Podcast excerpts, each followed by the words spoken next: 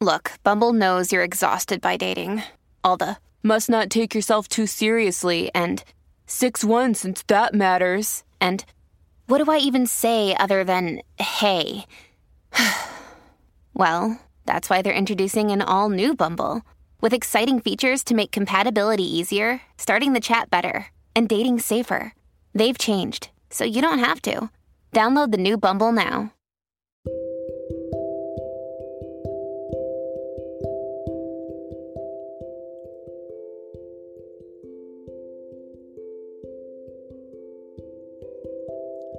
Hey guys, welcome to another episode of A Slot with Morals. I'm your host, Ruby May. If you're new here, you can follow me on any social media platform by typing in A Slot with Morals on that platform search engine.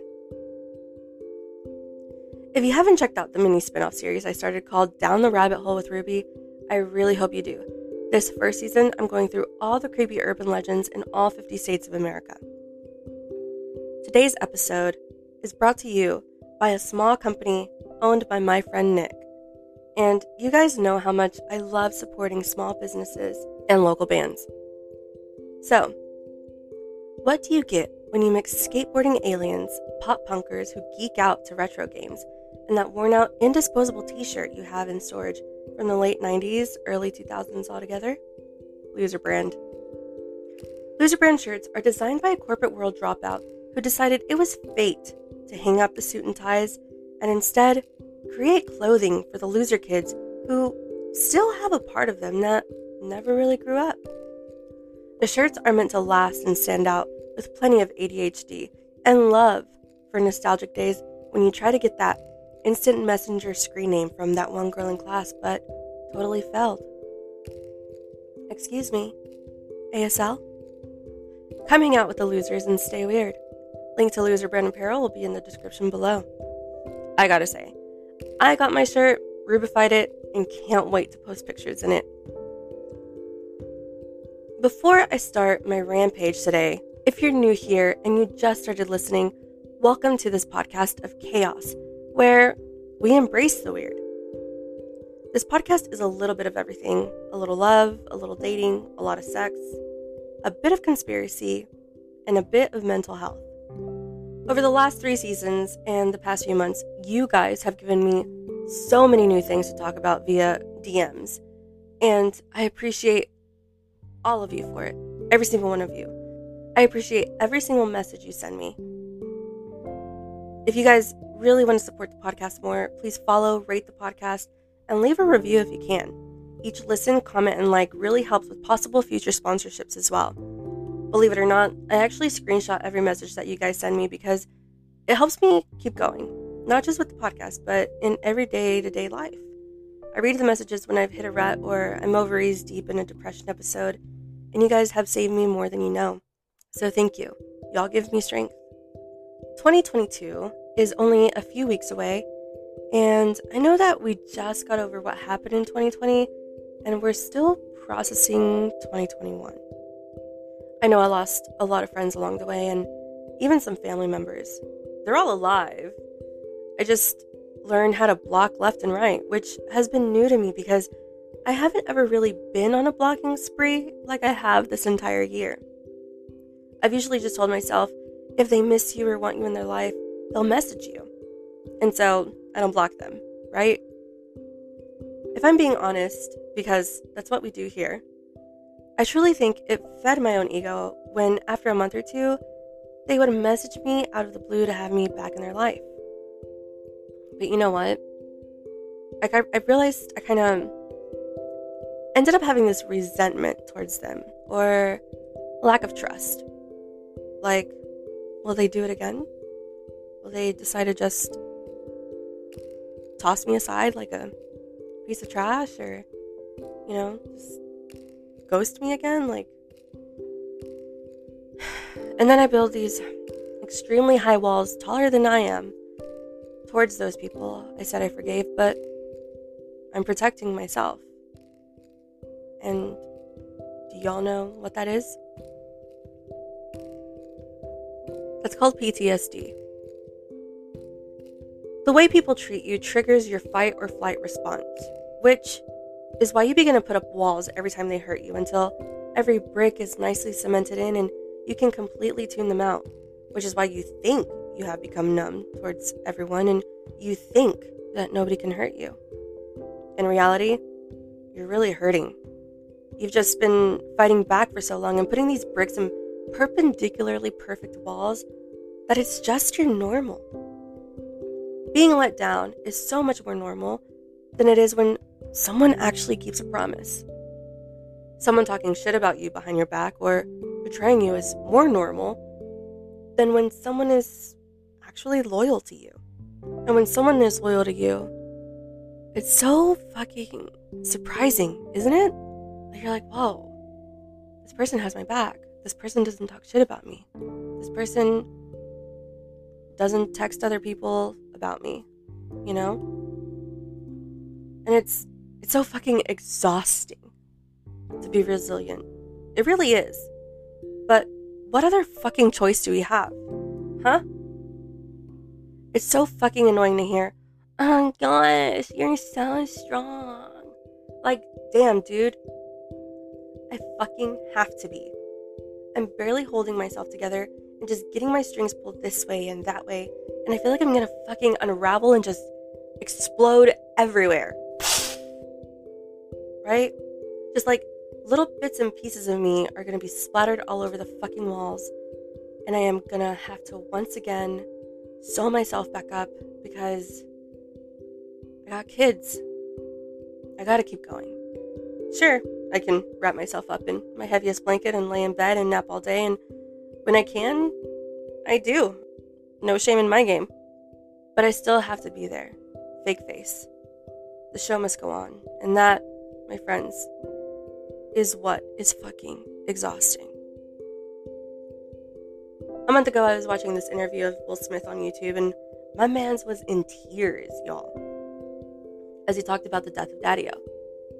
And he said, you can't punish people for mistakes. You have to forgive people, and a big part of that is forgiving yourself.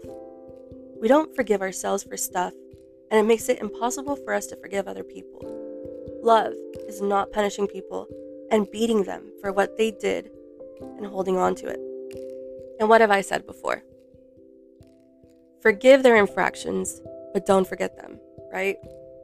Because, well, people are human, and they're liable to do it again. At the same time, just because you didn't forget, it doesn't mean throw it in their face all the time. It doesn't mean bringing it back up every chance you get. Let it go. Let them go. And you know what they say. If it doesn't bring you joy, peace, orgasms, or pay your bills, let it the fuck go. And because of this topic, and the year coming to an end, I want to talk about closure. Yeah, I said closure. I've been on Reddit a lot lately and just reading the toxic parent / toxic partner subreddits, and I read this post that was so fucking similar to a situation I went through a while back that I'm stuttering, but it surprised me that there's more people out there that are literally going through the same shit you go through, and there's a whole community that has your back. So, guy and girl meet. Turns out girl used to date the guy's best friend years ago before the friends had ever even met each other. Small fucking world, right? Anyway, his friend was pissed apparently because the chick had moved out of state and just ghosted him. And he essentially says, well, dude, can you get over it? Because I really like this chick. And he was like, no. I need closure. He said closure isn't real, and he said it is for me. Then his friend tried to make him choose between them, and that's when he took it to Reddit to get advice. You know, like we all do, and we're always seeking a stranger's advice. Some told him to think about it. A lot of people were like, always choose your friends. Then a few people were like, bro, he sounds fucking toxic. Another said the friend sounded jealous. So about a week later, he posts again to update everyone. He says, I thought about the friendship for a while and thought back to the fucked up parts of it. I was used for free food and drinks when we went out. I've had to fight a few guys when he'd get too wasted and start mouthing off. There were times he would take money out of my wallet, even though I already sometimes helped him financially. I would help him as much as I could. When he moved, I was the only one of his friends that helped him. When he was out of money, I was there. When he would call me in the middle of the night while he was fucked up, I had his back. When I was around him, I never knew what was going to come out of his mouth and was almost always feeling bad about myself, or kind of hated him afterwards. Yet, he's always slow to respond to me, or when I need something, he can't do it. Always. Has a great excuse, though. A few more days passed by and he updated everyone again. He said, I blocked him, the friend, today, because after really thinking about it, I know now that he was toxic. I thought about this friendship and just decided it was over. For all the negative commenters saying, I chose a girl over my friend, I didn't. I blocked both of them. I only ended the friendship because I saw that this was an opportunity to just cut ties. I chose peace, I chose my sanity. Even though I'm losing out on the money he's paying me back for all the times I helped him, I don't even want it back. I just want to be happy. I blocked him on everything and even had my friends block him so he can't reach me at all. I deleted anything that reminds me that he was in my life. It sounds terrible, but I just want to be happy. I had a chance at happiness, and he ruined it. We live in a big city, so running into him probably will never happen. If it does, it will probably be months or years away, and I'm okay with that. I'll nod my head, and I'll wave a last goodbye at him. Fuck, I want to read that to you again. I'll wave a last goodbye at him. Go you, dude. But let's go back to when he said, closure isn't real. I said that too, actually, just recently. I just went back in time and just wishing I had had the strength to say goodbye to friendships that had torn me apart mentally, emotionally, financially, and spiritually. I wish I had had the strength to just know that although I would miss the good part of that person, there is still that bad part that absolutely fucking leaves you feeling empty. The part that every time you're with them, you come home with your stomach in knots, can't sleep because they said some indirect sly shit to you, and you're trying to figure it the fuck out, right? And it leaves you, it's like it's literally eating you inside. I read this meme and I posted it on my Instagram a few months ago, back when I really just started blocking people. I just want to reiterate that I'm not holding grudges against anyone. I have no malignant feeling towards anyone. I just want peace. I chose peace, and will continue to choose peace. So, this meme. It says, take everything personally. Your friend didn't help you celebrate your birthday, but helps others? Take it personal. Family members invite certain family members, but they didn't invite you? Take it personal. Your friend jumps for everyone else, but moves in slow motion. When it comes to you, take it personally. People treat you exactly how they feel about you. So don't be naive. Y'all, when I tell y'all, I had to learn this the hard way. I learned it in the hardest fucking way possible. I had to really step back and look at the whole picture. You got to remember that those that really want you in their life ask you to be a part of it. You won't have to beg for an ounce of attention or invite yourself to anything. They'll ask you if you're busy. They'll ask you if you want to go. They'll ask if you want to come, even if you continuously tell them no. Because people that care for you won't only hang out with you when you have money. They're the ones that say, I got it. No worries. It's on me. Shit. Just ask Josie. I pop up out of nowhere. Or we call each other and we talk for however long. I'll call her on her way to work so she doesn't have to text while driving because I care for her, right? And I don't want her to have an accident because she's texting me. She has had my back so much this past year. So much so. When I called her a few weeks ago after a panic attack, she said, I'm surprised you haven't been to a fucking psych ward and gotten your grippy socks yet. The shit you have gone through mentally would have broken anyone. People that know you're autistic and still say and do shit to you to get you riled up consistently are not the type of friends you need. I have watched you change from this happy, confident woman into a shell of your former self. You aren't even confident enough anymore to make your own decisions. Fuck that. Fuck the people that made you feel this way. She was right. I lost so much of myself this past year, trying to help others and be a good friend and be a good person. I stopped making choices that made me happy. I was spending money I didn't have in order to support and be there for those people. At the end of the day, when shit hit the fan, those same people called me a liar. Or I was put on the back burner. Or only talked to when they needed something. I was made to feel bad about myself every step of the way, just for being myself. So much so that I was no longer me. I stayed in my lane. I stayed unhappy to make others happy.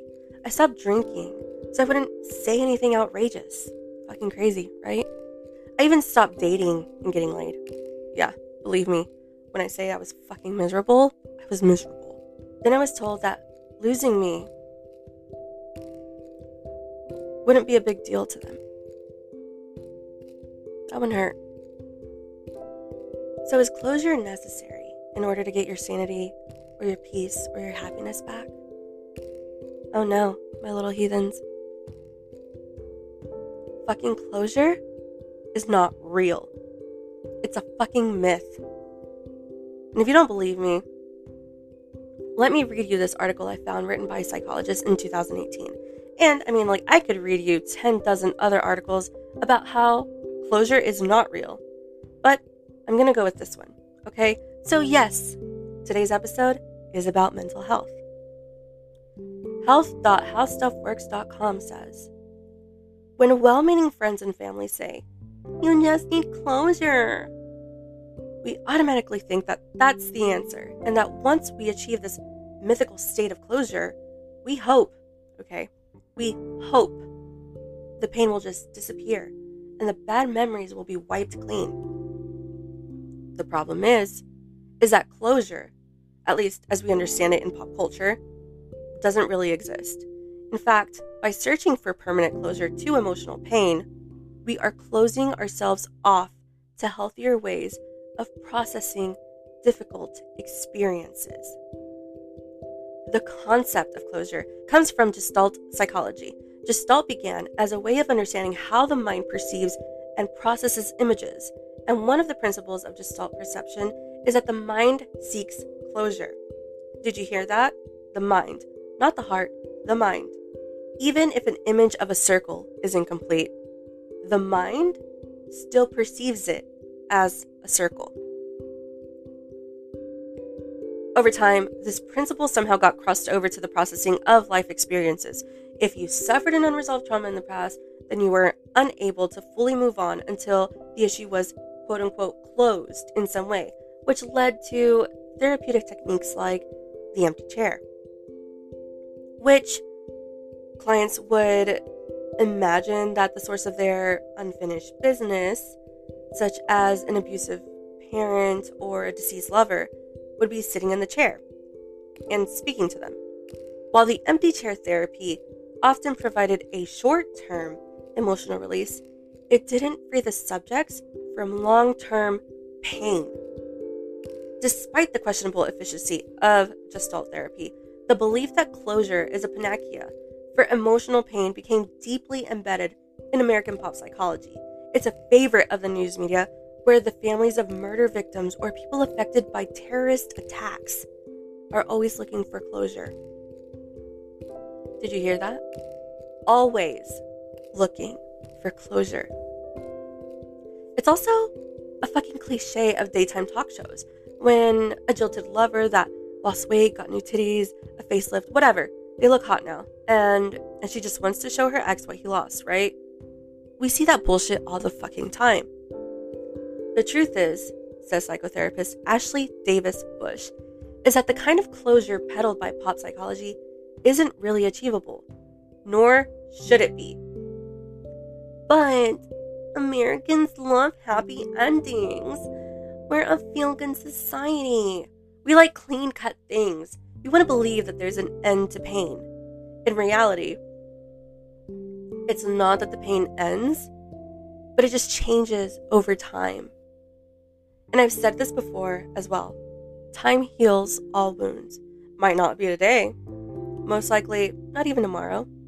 But after a while, it doesn't sting as much. It doesn't hurt as bad. It's a distant, faded memory. Anyway, back to Bush. When Bush sees clients who are grieving a lost spouse or close family member or friend, she doesn't talk about achieving closure, which to her is the equivalent to trying to close the door on honest and sometimes painful emotions. Instead, she uses terms like healing and growth and helps the surviving spouses learn how to live with loss, how to carry the memory of the loved one in positive ways. I also call it living with love, Bush says, recognizing that you're a different person because you got to love them. By not attempting to shut down your honest feelings, you remain emotionally alive. Bush has clients who, after passing through a period of intense grief, have fallen in love again and even remarried without sacrificing deep feelings of loyalty to their first husband or wife. But what about divorces or bad breakups? Is it still a bad idea to seek closure if you're having a hard time moving on from a painful end to a long-term relationship or even friendship? In my own opinion, that's obviously a different situation altogether, but we already know that dealing with death and dealing with a breakup is completely different, right? Even so, you should still take the time to grieve both, because you're grieving the loss of a relationship or a friendship. It is still loss. Bush says, I do think that closure is more relevant when you have the end of a relationship. There are really elements of closure, whether it's signing the divorce papers or moving out of the apartment you shared. There's a more specific kind of closure that we think is achievable. Okay, so when I read this part, it made me think of Gestalt's open circle theory, right? But instead of an open circle, it's a chapter of our lives. You follow? You moved out, chapter ended. You left the job, chapter done. You totally moved to a different state and left everyone you knew in the past. Chapter finito. You crashed your car. Chapter closed. Someone ghosted you. Chapter finished. You signed the divorce papers. Therefore, you didn't just close a chapter. You ended the whole book. But even when you finish the chapter, you carry those memories from the previous one, right? Even with ending the book and starting a new one, we have still been affected by the way someone treated us and the way we treated someone. What was said and what wasn't said can really haunt us. And what do I say? And what have I said in the past? Forgive your own infractions, but don't forget them. Why? So we can learn and grow from them, so you don't do them again. Just as someone else is liable to do something to us again, try to remember how you felt in that moment when it happened, and don't do it to someone else. Don't mistreat people the way you've been mistreated. Take that wisdom, that knowledge you have now, and spread it. Be a better person. Just do better. It's like a domino effect. It really is. One good habit you start doing, like making your bed in the morning right when you wake up, or even if it's just changing your narrative, it becomes another good habit, then another, so on and so forth. So, back to the article. Ashley Davis Bush says, we are always affected by our past relationships and will carry those experiences with us. We still need to learn how to gather wisdom from it, even if it didn't end the way we imagined it would. The question is whether the emotional baggage we take away from the relationship will be heavy or light. Research has shown that one way to lighten our emotional baggage is to write about the breakup or create a whole fucking podcast. Specifically, researchers asked 100 people who had recently experienced a breakup to journal for 30 minutes a day for 3 consecutive days. A portion of those participants were told to write exclusively about positive aspects of the breakup and how they've grown because of it. After the writing exercise, this group reported no increase in negative emotions and instead a boost of positive outcomes, including comfort, confidence, empowerment, optimism, thankfulness, and wisdom. So no, closure is not needed. It's not real. Closure isn't fucking real. The closure you seek, you guys, is within yourself. Going out and telling someone you need closure from them, or keeping tabs on a former partner that's no longer in your life, does not and will not let you move on. It keeps you stuck there. It keeps you from being able to fully move on. Yes, it hurts. Yes, it's painful. Yes, you want to scream and cry at them and ask, why? Why wasn't I good enough? What was so bad about me? In my experience, seeking that closure and asking someone or having them ask you why they weren't good enough for you, they're not going to like the answer 9 times out of 10. And if you give them those answers, it lets them give you those false promises of, I can change, I can be better, I can do better. So what happens? Well, we give motherfuckers a 3rd, 4th, 5th chance. And what have they done? Oh, they got better, all right. They got better at going back to old habits slowly. They got better at staying that same person. Just each time they go into stealth mode, getting sneakier, hiding things better, lying better, cheating better. All the while, shitting on you to their friends. Next, you're the fucking bad guy because you have expectations of them they could never meet. They knew it, and instead of getting therapy or letting you go out and seek your own happiness, they drag you down until you're a fucking empty, miserable shell of who you used to be. Fuck them, I say. Fuck those kind of people. This year, on New Year's Eve, when the clock strikes midnight, block them. Block everyone that in the past year has ever made you feel bad for choosing yourself or doing things that make you happy. Or, in my case, has made you resent yourself for who you are. Blocked, homie. And with that, because I'm fucking heated right now, like Jerry Springer, I'll leave you with my final thoughts. You deserve peace. You deserve happiness. You deserve to be able to find yourself. You deserve your sanity. You deserve to say yes to yourself. Most of all, you deserve to get to know yourself, love yourself, grow within yourself, and be happy in who you are. So, take that road trip, go to that concert, take the job, go to the gym, watch the movie, go to dinner by yourself, live your life for you. You're not alone. You are by yourself. And when you grasp the difference in that concept, it'll take you so much more further in life. I've done it. It ain't a bad thing. Oh, and one last thing. Never let anyone tell you no again. All right, you guys, that's it from me today. I'm your host, Ruby May. I hope this episode gave you some clarity. Have a great rest of your week and an even better weekend, okay? Thanks. Bye.